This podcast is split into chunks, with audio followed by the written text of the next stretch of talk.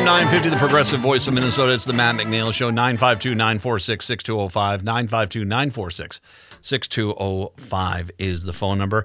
Uh, Dr. Joe Eastman is our expert on COVID healthcare issues as well as other healthcare crises. He's kind enough today to join us about something that's you know, kind of he it, it's it's getting to in his craw, and he's pretty upset about it as we especially we get into the fall here and in this rise of of COVID cases. Dr. Joe, thank you very much. As always, I appreciate the time.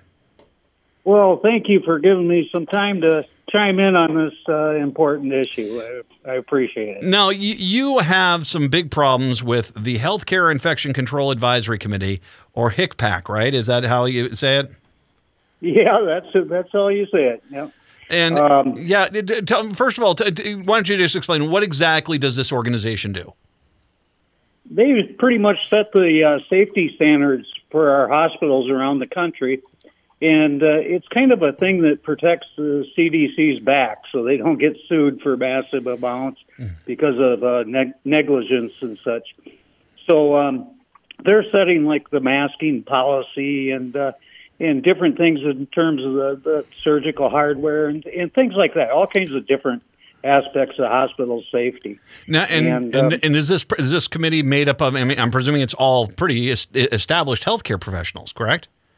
Uh, it's supposed to be. okay. the, the, problem is that uh, they're only got about uh, just over half of the 14 members they should have on the committee right now, and uh, they're pretty much in lockstep.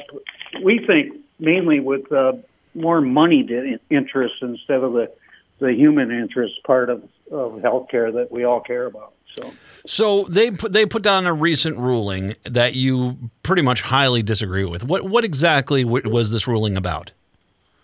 Yeah, it was uh, concerning. You know, they it was 2021. I think the CDC finally admitted that uh, COVID was uh, aerosol. It's airborne. It's not through droplets. Mm-hmm. If it was droplets, it wouldn't be so infectious. So these aerosol particles, they can circulate, you know, tens of feet throughout throughout a building or wherever you're housed.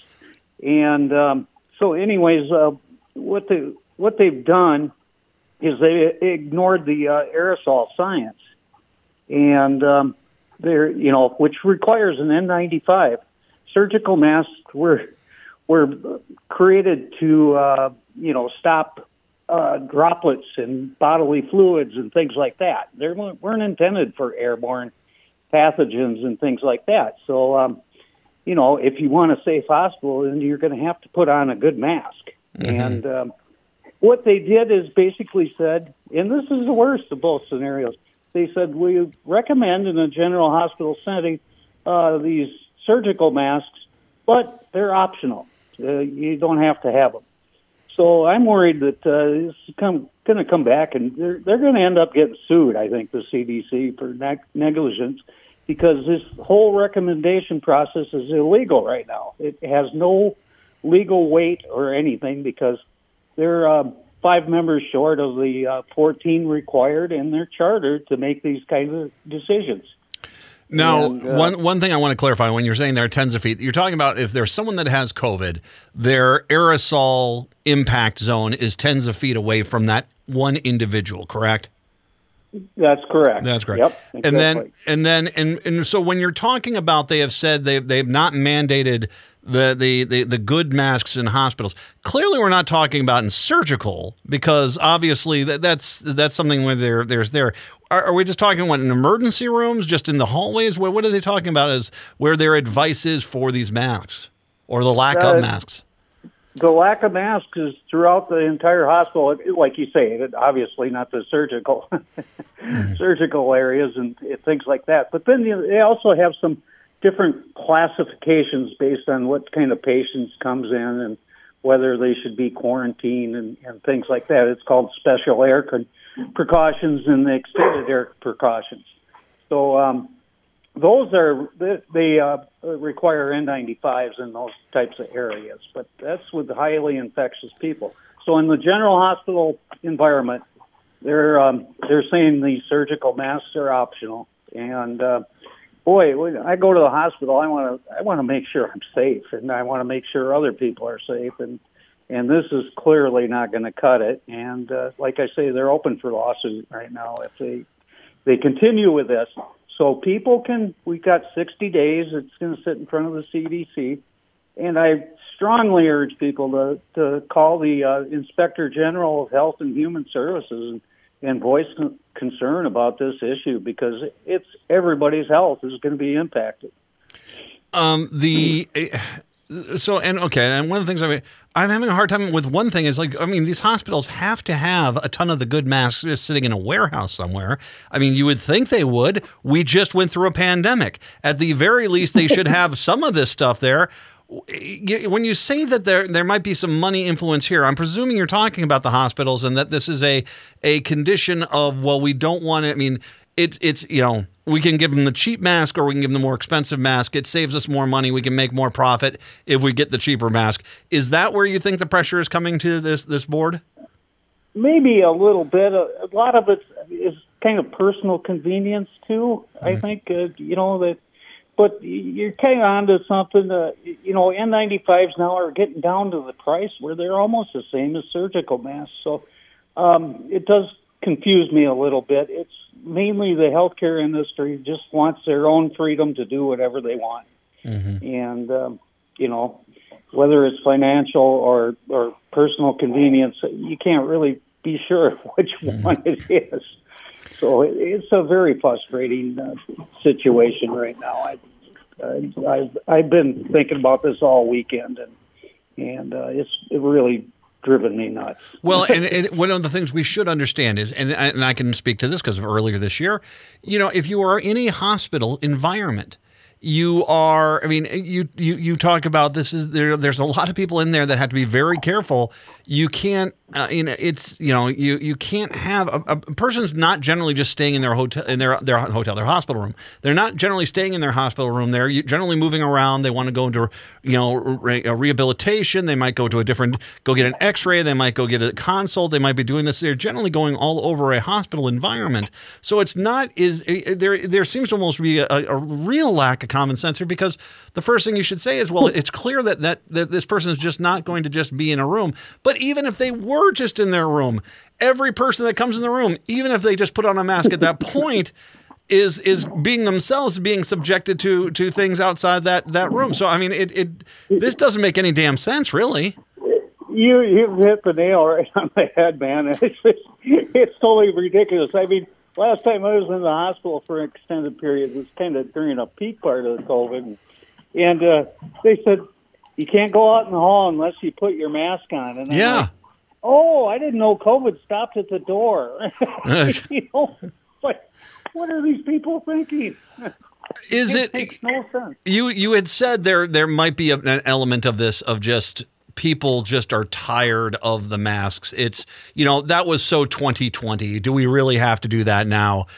The reality is, is and you you have said this bluntly is COVID or not, it could be something else. We are really just we had a nice little reminder that we are it, we are very susceptible because not because that that viruses necessarily have to be that deadly or that persistent. It's just that we have so many people who just, you know, whose feeling of an inconvenience of wearing a mask is more important than stopping themselves from getting a deadly disease. And I think that this is this is the world that we live in today. That's why you have to have these kind of standards put into place. You're precisely right. I mean, why would you even go into the healthcare industry if you weren't concerned about your fellow humans' health? Uh, just a smidge, you'd think. So okay, so yeah, yeah. So, so there is you you had mentioned there is a public comment period that people can kind of get what's the process? Do you know off the top of your head what the process here is if people want to come out there and voice their concern about this? Yeah if you go onto the just do a, a quick search for cdc and HICPAC and you'll you'll be able to find their website. And the public comments uh, for HICPAC actually ended yesterday but the cdc one is open for the next 60 days and um, there, there's a place where you can just type in your message or if you go to my newsletter, I have a, a kind of a canned thing that you can cut and paste and and submit. Um, we had over 640 pages of public comment. There were so many people concerned about this, and uh, that's that's never happened to HICPAC before. So we got their attention. Um, my one of the, the co-founders of the WHN that I work with is he's got the ear of the inspector general now. But I would urge people to uh, actually call the inspector general at 202-619-3148. And again, there's a can- canned uh, talking point that I have in my newsletter that they can look at and, and uh, just voice their concern. Uh, Dr. Mandy Cohen just took over at the CDC, and uh, frankly, she's dropped the ball. Our boosters this year aren't even close to what it was last year. So she's she's not the answer to what's going on there. You have And to. I, Oh. I believe that the CDC is just not set up for a pandemic. I'll put it that way. Well, it, it seems, which is remarkable. It, it seems like they just pulled back really fast. I mean, they sounded like they were kind of. I mean, when Joe Biden took office, I was kind of surprised at how well he was able to get you know vaccines out, kind of you know this and holding his own. But it just seems like that there is this steady backpedaling because. You know, frankly, public opinion doesn't want anything to do with it, and it seems to have permeated pretty much all levels of the government on that side. Yeah, uh, that's right. And uh, you know, in terms of economic interests and the workforce and such, it was very short-sighted because we're losing people to the workforce due to long COVID or PASC, as they call it, uh, at, a pretty alarming rate. And uh, you think about doing this for decades, it's not sustainable. it's going to cost a fortune, and a lot of people are going to leave the workforce, and, and we're getting kids that are going to be sick the rest of their life because of this. And, uh, I'm, I, frankly, I'm. Uh, sometimes I feel like just throwing my arms up and saying, "The heck with it." I, I've, I've had enough. But uh, you got to keep going.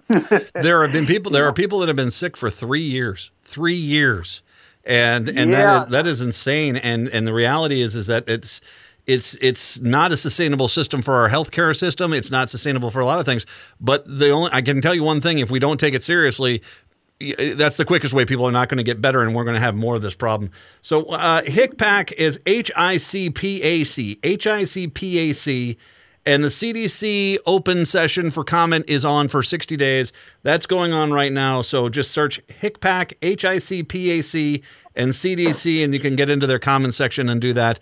Uh, Dr. Joe, uh, I, like I said, I'm glad you're bringing awareness to this because the reality is, is that you know, you know, things like this. This is one of those things. It's, it's, it. I guarantee you, most people had no idea what HICPAC is, let alone that the fact that they were putting in some really bad rules that are going to jeopardize people's health. So I'm glad you're, you're, you're on this. And as much as, as much as this gets to be frustrating, yeah, I, I thank God for you every day, man, because you're, you've been out there Oh, doing a lot of good work. So I appreciate everything you're doing. oh, thank you so much, and thank you for letting me have a little time to to get the word out there. And uh, one last thing, remember J dot one. That's the new bugger coming at us. J1. uh, oh, good. Just what you wanted to hear, right? Tell you what, how about how about next week? We'll have you on, get a full COVID update then. How about that? Oh, that'd be wonderful. All right, And Dr. Joe. And hopefully, I'll have some more good news from the Mayo Clinic for you. too. All right, and we'll, and we'll, we'll we'll teach you how to give a nice little side punch to HICPAC.